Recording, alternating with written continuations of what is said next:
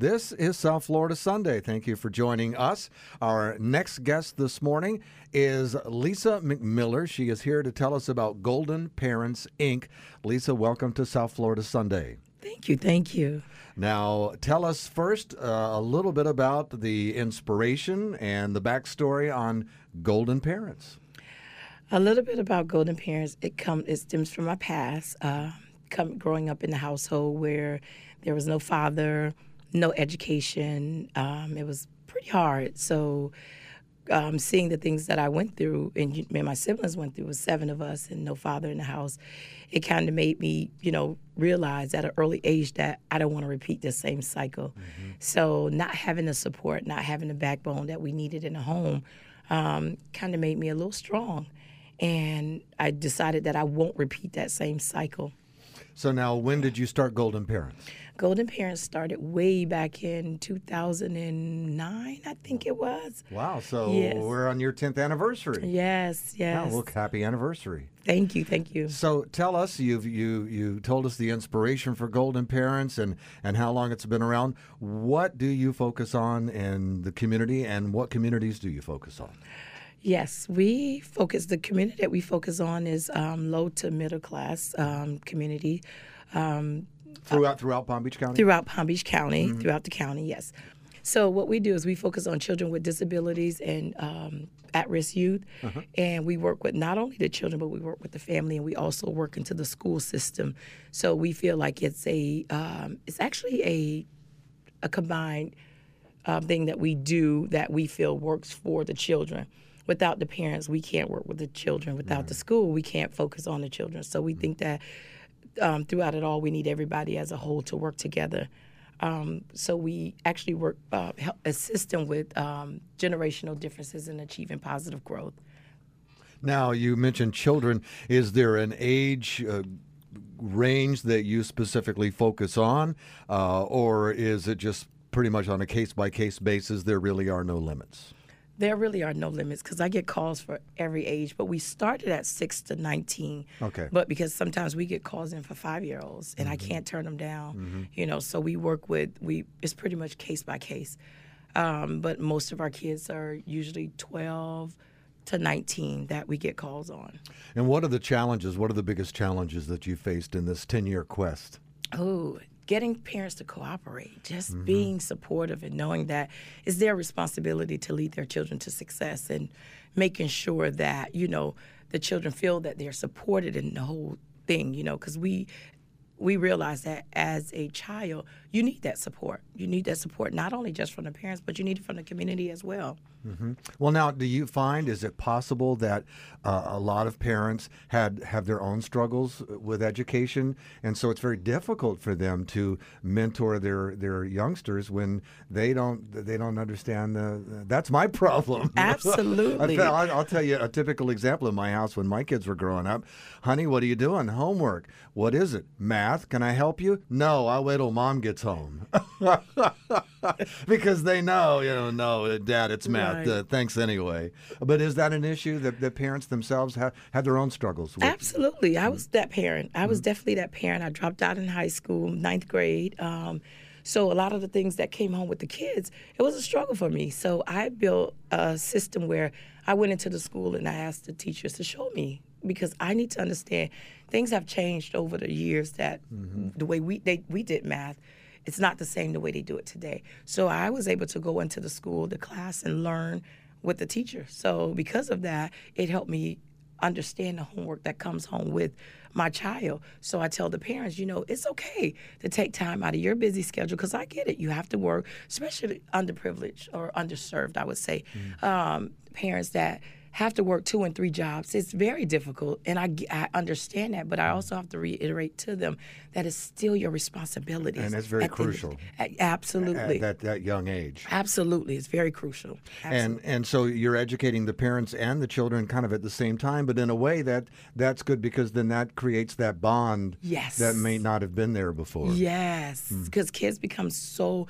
If you realize parents are working two and three jobs, so that means mm-hmm. they're out of the house pretty much the duration of the day. And if they're So- home, they're exhausted. Absolutely. When they get Yeah. off of work, who wants to be bothered? Right. Half the times they don't want to be bothered. Right. So um, when they get home, just finding that time to be able to help their children is very crucial and it's difficult. So um, we have them to put. Uh, I give them a calendar, and with the calendar, they allow the child time on that calendar to get like an hour, and that give them that bonding time to say, "Hey, it's my time today, so I need my hour." You know, and parents are starting to adore that. they They're- respond to that. absolutely, Oh, that's awesome. absolutely. Now, how do people reach out to you? Is it a referral thing? Do they just individuals reach out to you uh, by phone number or website, or is it both? Oh, word of mouth is the majority of my um, contacts or referrals. A lot of people know the work that we do, so we get referrals out. But if they don't get a referral and they want to look us up and see the work that we're doing, they can. Um, our website is uh, www.goldenparents.org, or you can reach us on Facebook. We have a fan page on Facebook that a lot of people reach out to us on Facebook, goldenparentsinc.com. Excellent. Now, let's kind of walk someone through the process. I'm sure there are folks who are listening to us uh, this morning who want to take advantage of the great services that you're providing. Let's say they reach out to you by phone. What happens next? They reach out to us by phone. They pretty much give us a little bit about the story. Um, I take notes. I look at my schedule and I plan a um, a one on one with the parent. Then I plan a one on one with the child, and then I do a whole with the family. So we figure out what we can do from there. So basically, it's like advocating with the parents inside the home to see what measures we need to take to get a child to do, you know, what needs to be done. So. And the length of services provided does is it kind of on a situation by situation basis? Is there a length of time where your services have to run out for whatever reason? Um, no, there's no length of time because I realize over the time, I don't care how old the child gets. We have a child 19 getting ready to graduate in December that I've been working with since middle school. Oh, that's awesome. I still get calls from the parents, so we try not to limit it, limit it um, because of that. You know, nowadays, um, different programs they give you a limit, and I just feel like that's not right. I feel like we, as a whole, needs to be there um, we definitely have to put limits on how often we're there, but we can't just shut it down because they're always there and always needing us. So, Now, all of these services provide a great deal of talent. Are you looking for volunteers? uh, absolutely, we are always looking for vo- uh, volunteers. We're looking for um, tu- someone that can tutor our kids. We're looking for someone that can come out and work with our youth. We have a youth program. Um, that we meet every Tuesday. It's called Teen Talk Tuesdays. Uh, we allow our teens a space to talk about different issues that they have, how we can address the issues as a whole to support them with the issues that they're having. Um, we also have Mentor Monday Parent Edition, where we meet with the parents and have parents to talk about different issues that and struggles that they're having along their journey. Um, and we also do this thing called Cuts and Conversation geared around mental health. Yes, tell us more about that. Cuts and Conversation geared around mental health. We open up our barbershop. Me and my husband has our barbershop in Delray Beach. What's the name of it? It's called Uppercuts Barbershop and Salon. Okay, and where is it? It's located at 135 Northwest Fifth Avenue, Delray Beach, Florida, 33444. okay, I'm sorry. Go ahead.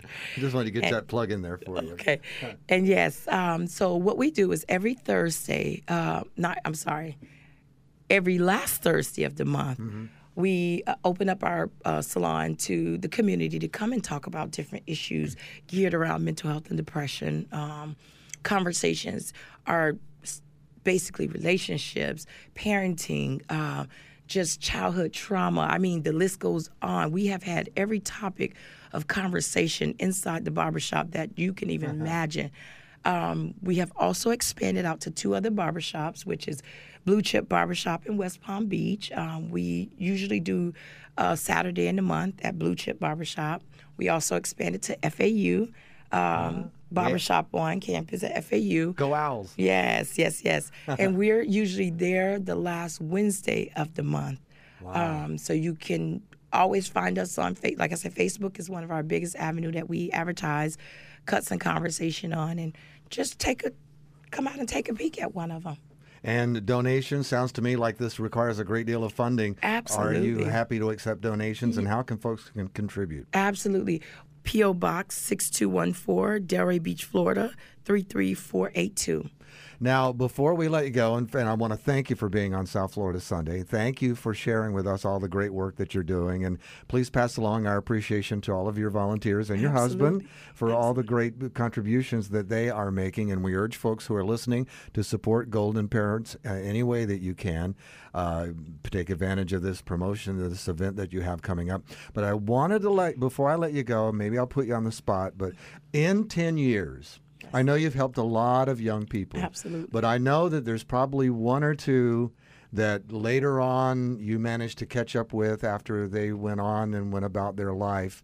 And I want you to share that with our listeners. Good or bad? A good one. A good one, of course. Because I have a, a not bad. I think they took a, lesson from bittersweet? a bittersweet. Okay, well, let's we'll go with Um, one of them where um, young kid I met probably about three years ago. He was a teenager, troubled teen, got in a lot of trouble, and I just bumped into him by accident. Um, he started talking to me and telling me his story about the struggles that he's going through. His mom was in prison for five years. His dad is in prison, and he said he wanted to do well in life. So I said, "You're out pretty late, and you should be at home for school." He said, "I he said I really don't have a place to go." So he said, I, "I'm in and out with my grandma." So I ended up talking to his grandma to get him back into the home. Um, I actually got him back into school, helped him get into school. Was doing great, doing great. Sometimes our past catches up with us, you know. So end up catching up with him, his past, and now he's incarcerated for some years and he wrote me a letter. He found me. I don't know how he found me but he wrote me a letter mm-hmm. and he stated that he know he never got a chance to thank me mm. because i actually lost my job behind getting him in school because it was a struggle. I lost my job. I was willing to give up everything to get uh-huh. this kid in school. Mm. So i explained to him that i ended up losing my job or whatever. So once he got incarcerated make a long story short mm. once he got incarcerated he ended up writing me finding me I couldn't tell you how he found me, but he found me. and he just said that he never got a chance to thank me so much and he took so much from what I have taught him over the you know over the year that I did work with him. And he said he never want my hard work cuz he see how hard I work and he never wanted to never go unnoticed. So he wanted to thank me so much and that just touched my heart, touched my heart. Well, thanks for sharing with that. And- Absolutely. And I hope once he gets out, uh, he'll take what he's learned from you and and uh, and give back to the community in the positive ways that you have as well. I hope so too. Actually, we was getting him on track to do that, mm. and then his past caught up with him because he got out. un- understood. Yes, and Right. he wanted to do right. So, So, you know, all right. Well, it's, you gotta you gotta take care of the past before you can work on the future. absolutely. So, well, we wish him the best of luck. It's been such a pleasure to talk with you on South Florida Sunday. I hope you'll come back again real soon and let us know, give us the update on what's happening with Golden Parents. Absolutely. Thank you so much for having me. I appreciate it. I really do.